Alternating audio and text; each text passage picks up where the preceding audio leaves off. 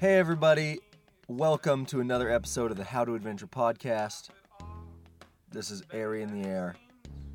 Today, we are going to talk about A Day in the Air, which is an article. it's an article written by my friend and photographer, Ryan Cleary, and it ran in a episode of, or a, um, what do you call an episode of a magazine? What's an episode of a magazine called? It's an issue. An issue of Bend magazine, right? I live here in Bend, Oregon. So Bend magazine, um, Ryan shoots for them a lot, and he came up with this idea to follow me around on one of my mega days. So in this episode of the podcast, I'm going to read you the article that Ryan wrote. I am going to tell you about the day that we had, and then I'm going to talk to you a little bit about mega days, okay? And before we play some music right now, you know how on the Ellen DeGeneres show, uh, every day she starts her show with dancing? Well, I think we're going to do the same thing for different reasons, but kind of the same reasons at the same time. You know, I think Ellen dances so that she can get the fat middle aged women who are at home during prime time to move their asses. And so, wherever you are right now, whatever you're doing, don't be embarrassed. Just move your ass. Here we go.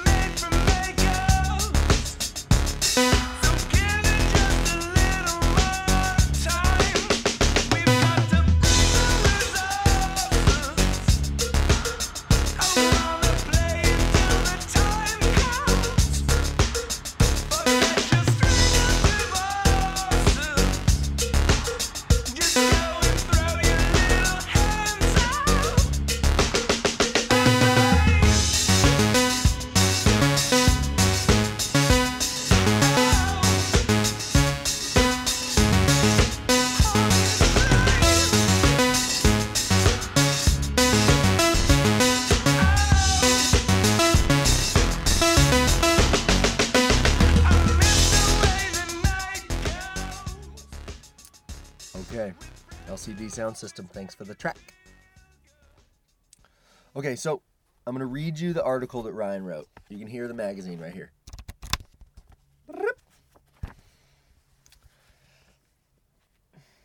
Okay, so in the magazine, it's uh, got beautiful photos that he took on that day. It also has this really cool portrait that we took in my living room with all the gear laid out. I'm sitting on my couch, my skis, my bike, my high lines, all kinds of ropes, skateboards, bungee cords, paragliders, ski boots, shovels, roto hammer for drilling bolts, cameras, gimbals, belay devices, luggage, coffee cans, drums, and my beautiful Great Dane sitting on the couch next to me.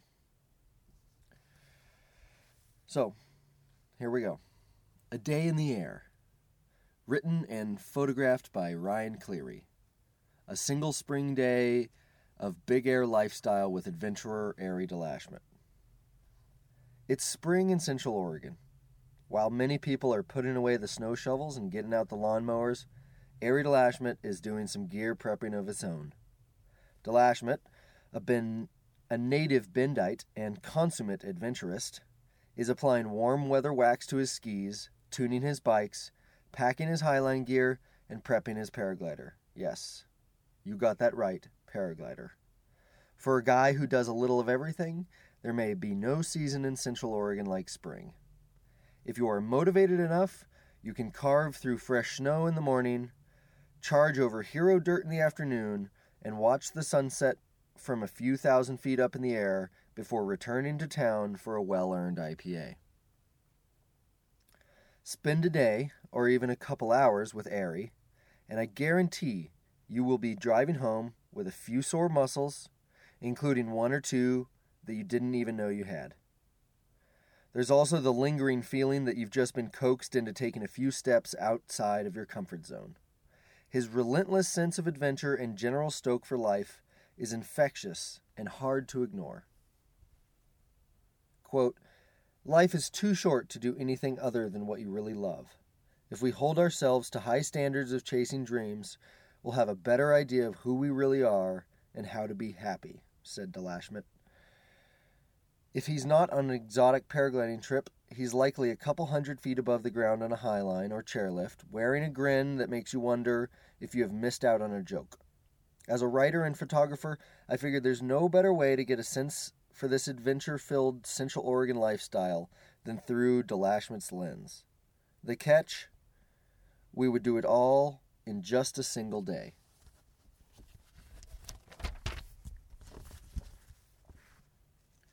With a tentative plan, with a tentative plan and a bucket full of excitement, I picked up Ari at 7:30 a.m. We headed up the Cascade Lakes Highway towards a horizon framed by beautiful bluebird skies. We would start the day by backflipping some prime spring conditions. This was Ari's 18th season skiing at Mount Bachelor, and to say that he is com- completely comfortable carving through snow and ice would be an understatement. Watching him ski is like watching a dolphin swim.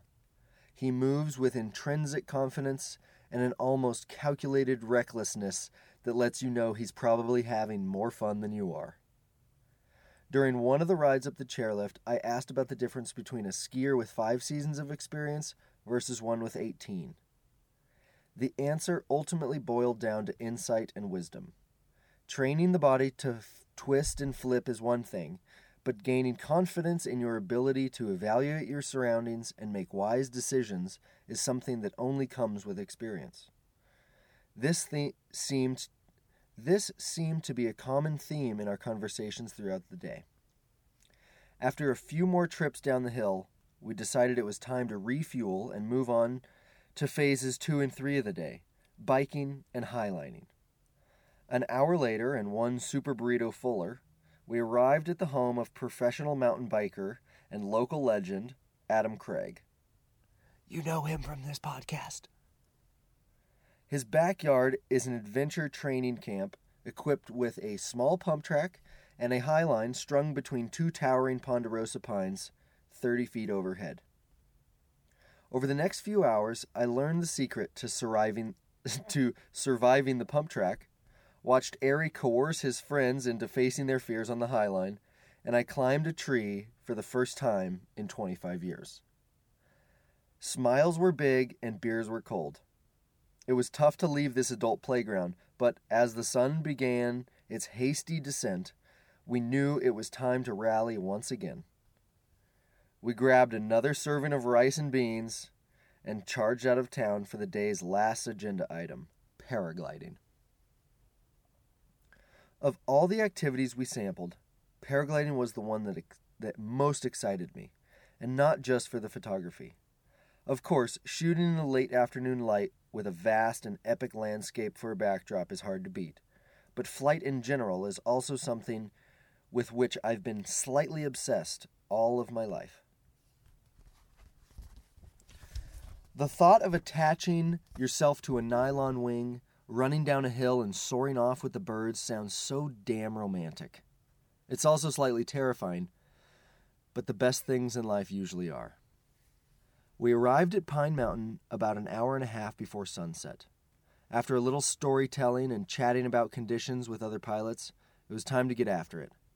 Within 25 minutes, Ari had unpacked his glider and kited his way up the hill as I awkwardly stumbled behind him, firing off photos. Once I caught up, I asked him, Where would you lift off? He said, Right here. My response was, Yeah, but where on this hill? Again, he said, Right here. Sure enough, a minute later, he was lifted straight into the air without taking more than two steps. I watched with awe and a bit of envy as he simply drifted away into the warm, sun soaked sky. If humans weren't meant to fly, no one told Ari. Whether launching off an oversized kicker at Mount Bachelor or soaring over the Ochocos, Ari seems to be more at home in the air than most of us are on the ground. It's a fact that hasn't escaped his friends.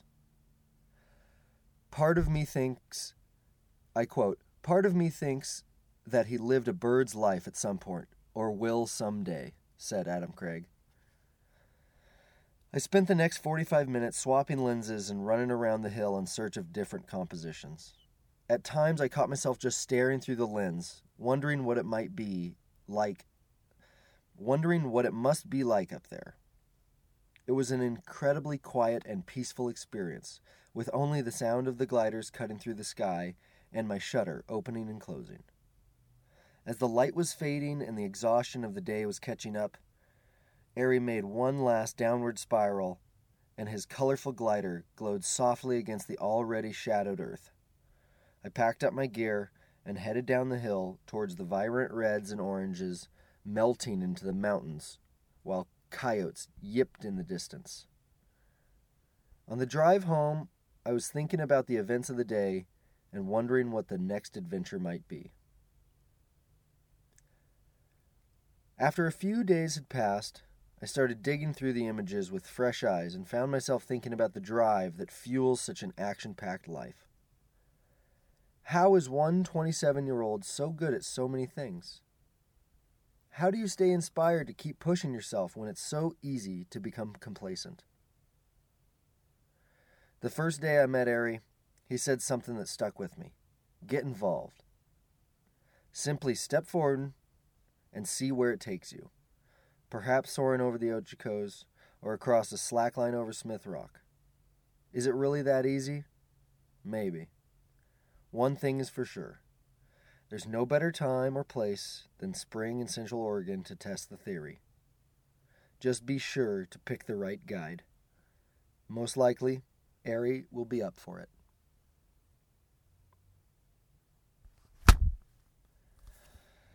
Well, that is very, very flattering. well written, even better photographed,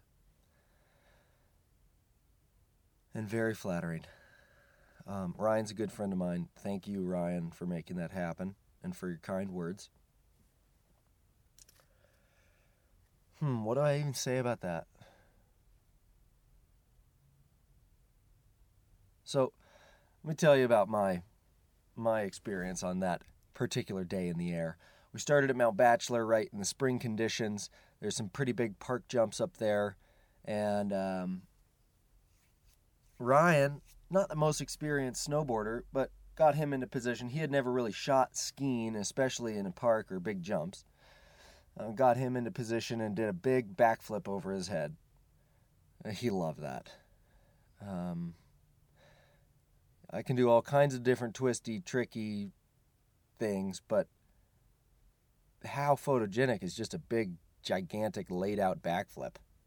So that's uh, one of the photos in the in the magazine. After that, we went to Super Burrito, my one of my favorite local Mexican joints. They make this burrito with a chili relleno inside of it, which, as a white guy, I can totally get down with.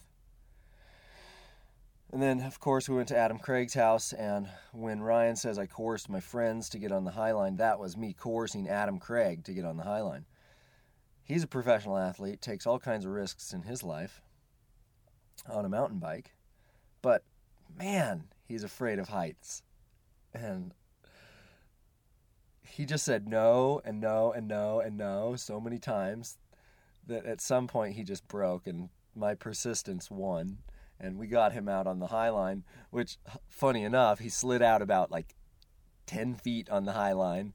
And then i just kept saying no go go just a little bit further. Go just a little bit further. Come on next tape. You just got to get out to the next tape on there and at some point he said nope and a hard no nope i'm coming back nope that was enough um, if you haven't listened to what is probably like episode two of this podcast, uh, the interview with Adam Craig. I highly recommend you go back and listen to that. What an amazing person. Lots of insight in that one. And um, Adam's got this pump track built into the uh, backyard of his house. It's super cool. Um, and Jason and Chelsea of the Yoga Slackers, who are one of the upcoming interview episodes, they're incredible. They put that, they donated that Highline gear to me so that we could have that permanently rigged Highline, which in January will be three years of that Highline being up in the trees. I still walk it. It's sun faded and covered in sap and totally awesome. So, after riding the pump track and doing the Highline, we went out to Pine Mountain, had a nice glass off paragliding session, which we all know I love to paraglide. But let's just talk for a minute about Mega Day and what that implies. So, I was raised in Central Oregon, and I think that my um, Mega Day drive kind of started with my dad. My dad was a avid water skier and he would wake me up at 4:30 in the morning and load me up into the suburban once the boat was already connected and pulled out of the garage. He would he would do all that shit by himself. He'd get everything ready by himself and he would wake me up and he'd say get in the truck let's go. And i'd get in the truck and we'd drive to lake billy chinook and we'd get there at 5.15 just before sunrise. The only people there are fishermen and there ain't many of those either. The lake is just a mirror just a sheet of glass it's so perfectly still so we launched the boat into the water. My dad gets his ski on, and I would drag him around the lake on just perfect glass first thing in the morning. After he was done, I'd put on my wakeboard, we'd fill up the ballast tanks in the boat, and I would get to wakeboard on just a mirror, which at some point you stop wanting to jump the wake and you just want to f- lay down on the water and just slide your body across perfect glass like almost like barefoot water skiing. And after that we'd load the boat back up and we'd drive back to town and he would literally drop me off to sixth grade he, would, he would drop me off to sixth grade after going skiing water skiing. And what are the implications of that? The the point of all this is you have to make time in your life to recreate. Okay? And you don't find time, you make time. People all the time make the excuse of, "Oh, I don't have time. I don't have time." No. Time's not something you find, it's something you make. So, if you don't have anything going on in the 4:30 to 7:30 a.m. slot, usually you're sleeping, maybe you ought to roll your ass out of bed and get something going. The conditions are great at that time. So, as I grew older, I started my multi-sport life started I mean, at the same time that I learned to wakeboard, I was skiing in the winter, right? And luckily, I live in Central Oregon, and in the spring, the conditions align where you can go spring skiing in the morning and you can go wakeboarding in the evening. Well, soon enough, I was a skier, and then I was a highliner, and then I was a paraglider, and I love to ride bikes. And so, soon enough, the Mega Days got much bigger, much better. I was a whitewater raft guide. So now there's this whole slew of things you can do in the spring that you could hypothetically do them all in a day. And I like to think that the things that you want to do, that you know you can do, should burden you. They should be heavy on your mind that you need to do that. There are things that you know you can do that you don't want to do that shouldn't burden you. Okay?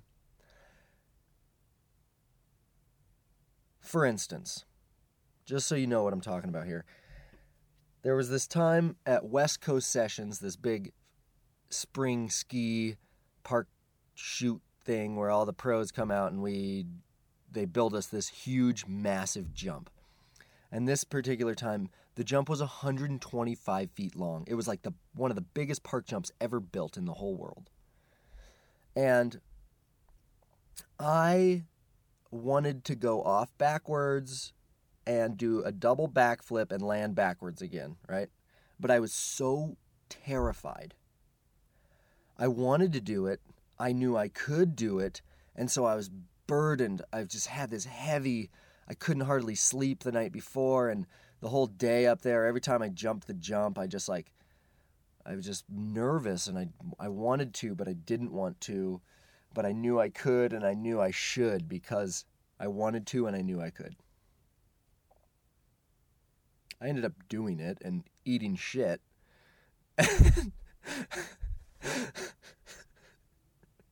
One of my bigger blow ups of all time. But I was glad I tried. but I think you should have that. I think that you should be burdened. I mean, too often people try to shed the burden of these things that they know they want to do and they know they can do.